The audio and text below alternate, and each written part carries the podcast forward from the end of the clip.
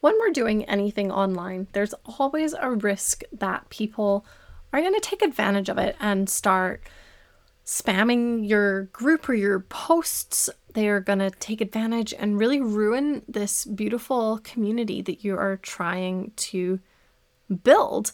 And it's so frustrating and it's it can be a little bit scary in the beginning where you're where like you're trying to prevent these things from happening and you know that there's always that possibility that someone could come in and ruin the things that you're setting up.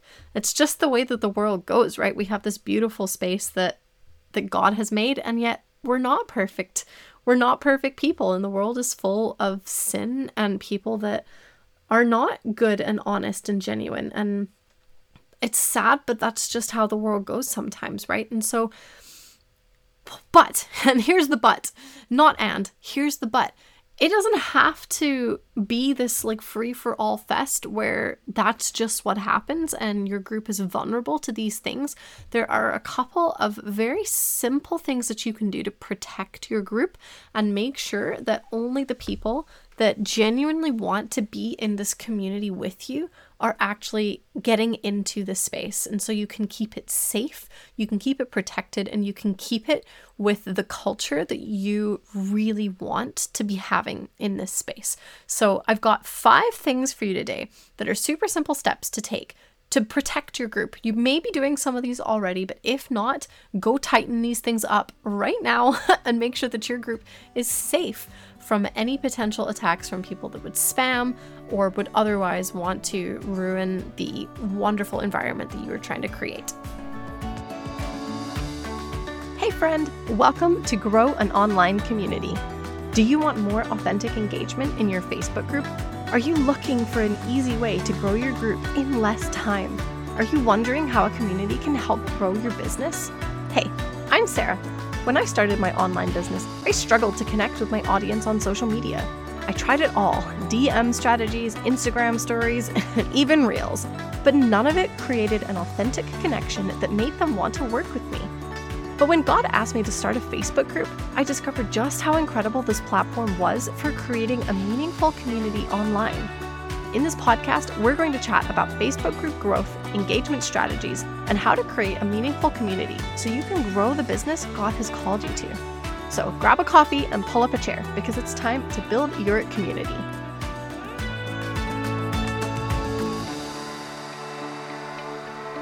All right, I want to just preface this by saying that even if you fix these five things, it's still possible that people are going to come into your group and spam and break the rules and do all of the things.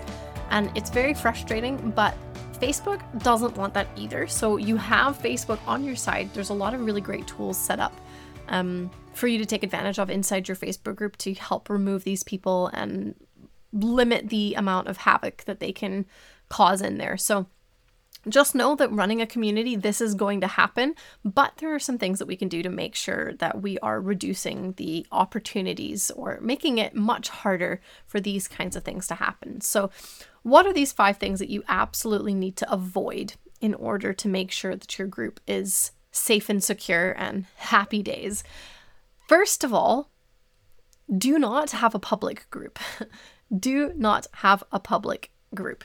People think sometimes if my group is public, everyone can see it, everyone will participate in it, and I'll get more people, blah, blah, blah, blah, blah. No, do not do it because anyone can get in there. If they see it's a public group, anyone can comment, anyone can post, anyone can share.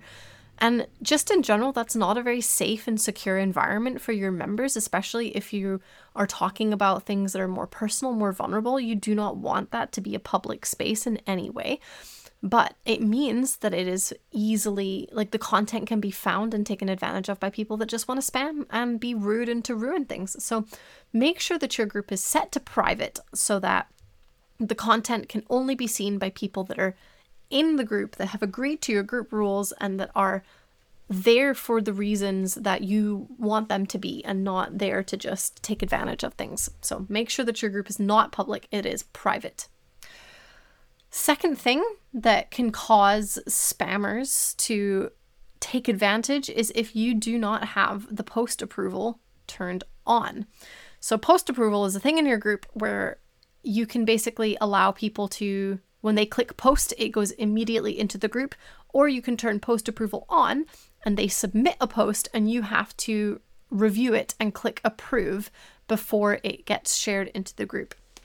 Now, I have been in groups where the post approval is turned off and it can be a mess because there's no filter, there's no admin overseeing what gets posted, and there's a lot of people that take advantage of it and they're not they're not good groups to be a part of because everything can be very like salesy to the point where it's kind of rude. It can be kind of spammy. You can you don't always get like filtered things that are and by filtered I don't mean that like you're controlling what people can say, but filtered in the sense that you're making sure that everything that is getting posted adheres to the rules that you have created as a group owner, right? We're not here to like control speech or whatever, right? But you want to make sure that, you know, people aren't, you know, being racist or people aren't like swearing their heads off and or they're being rude and insulting or they're, you know, dropping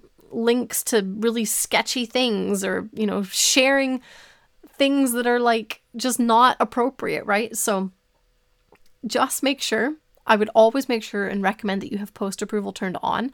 Um, it only takes an extra few seconds to quickly scan over a post and review it to make sure that it follows the guidelines and then it can get submitted into the group and behave like normal. But if you have that turned off, you open yourself to a lot of opportunities for people to do things you don't want them doing.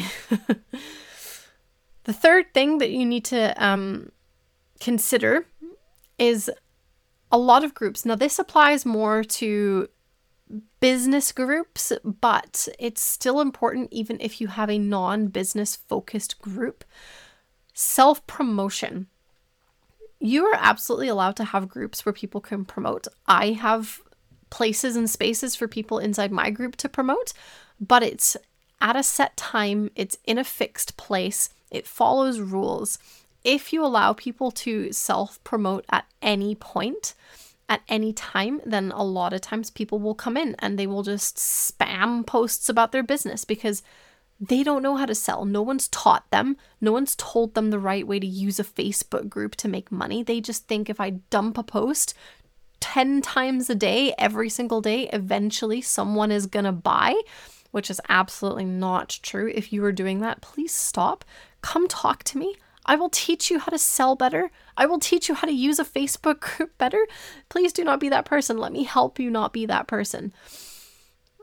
You can allow self promotion, but make sure that it's in designated spaces, whether that's on a specific day, in a specific post, um, whatever that looks like for you. Put some constraints on it to limit the amount that people will just drop links or spam things or do all sorts of stuff that's really just not very friendly.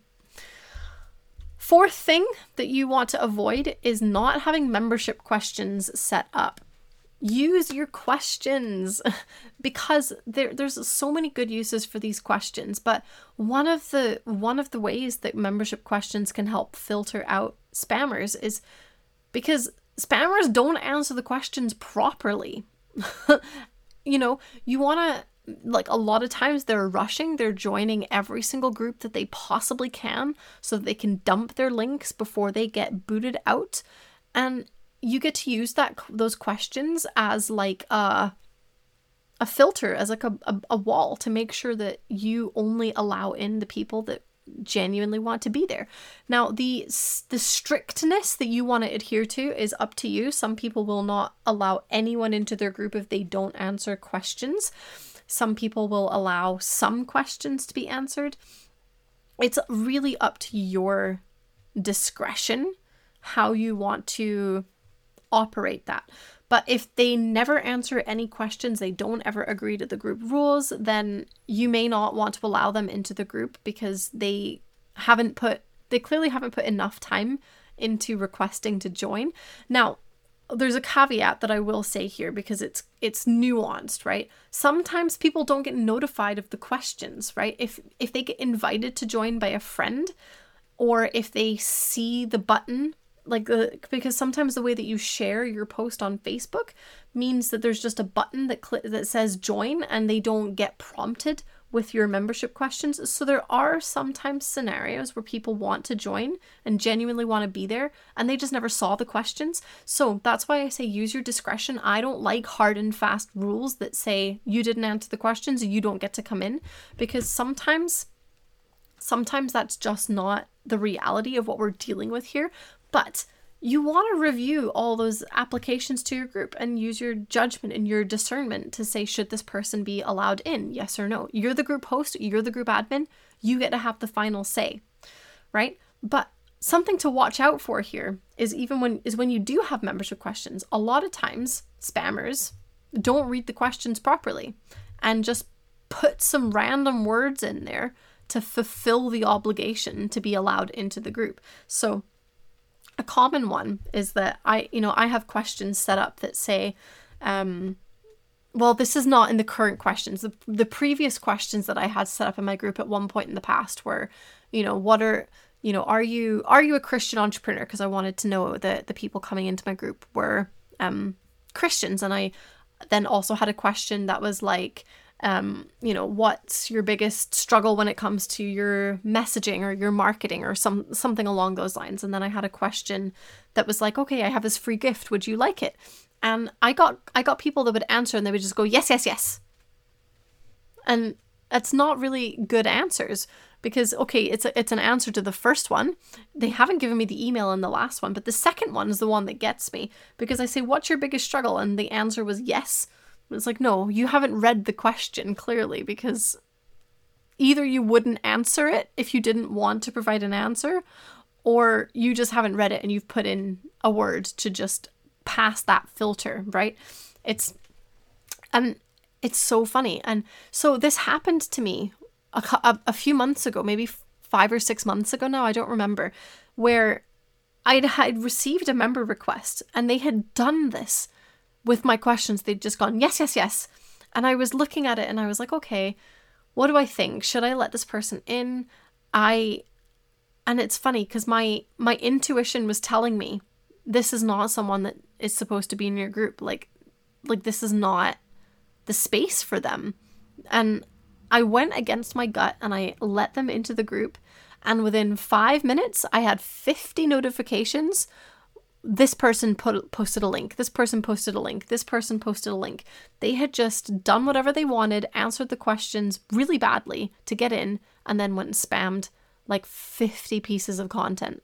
Now, I was able to very quickly remove all of those comments, remove the posts, remove the person from the group. Like I dealt with it very quickly. But it just goes to show people will badly answer your questions in order to get through the filter and that's another reason why you have those questions there in the first place. Okay i spent a lot much a lot longer talking about the questions than i meant to but it, i just wanted to share that story to put it into perspective why it's so important to have those questions set up like how they function to help you avoid this issue of spammers. Okay let's go on to our, la- our last point. Our last thing to avoid here is not having a purpose for your group because if you don't have a purpose, if you don't define who's coming into the group, what they're coming into the group for, what they're going like what the community experience is going to be like, then any old person could just join because they could be a, a good fit for your group. And you're not going to have people in there with that same intention, with the same commonality, with the same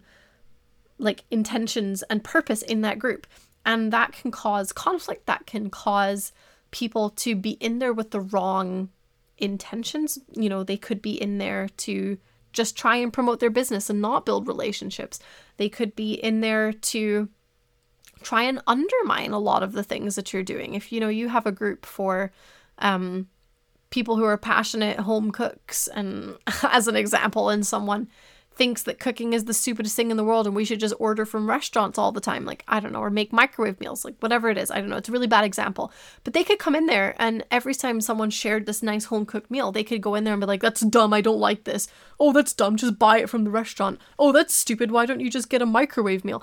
and that's not helpful for your community community environment like you want to be able to have discussions and to be able to healthfully disagree to have debates and and have these really deep conversations about things where there may be multiple perspectives but at the end of the day you want people to all be in there with the same purpose so that you don't have unnecessary um, conflicts. So make sure that you give your purpose, uh, give your group a clear purpose so that everybody understands what they're doing in your space. Okay, let's reca- recap these five things real quick for you to make sure that you're avoiding spammers or just unwanted people in your groups. One, make sure that your group is not a public group. Make sure that it's set to private. Number two, make sure that you um, have post approval turned on so that um, you can just review all the content that's coming into your group. Um, thing number three, make sure that you um, constrain or limit the self promotions to either not at all or a specific day or a specific post. Uh, don't let it be a free for all, it can get messy. Number four, uh, make sure that you set up membership questions to just provide that barrier um, and to give you a bit of an assessment of the type of people joining your group. And thing number five, make sure that your group has a purpose so that everybody understands what they're doing in the group and that they they know that they're all on the same foundation together.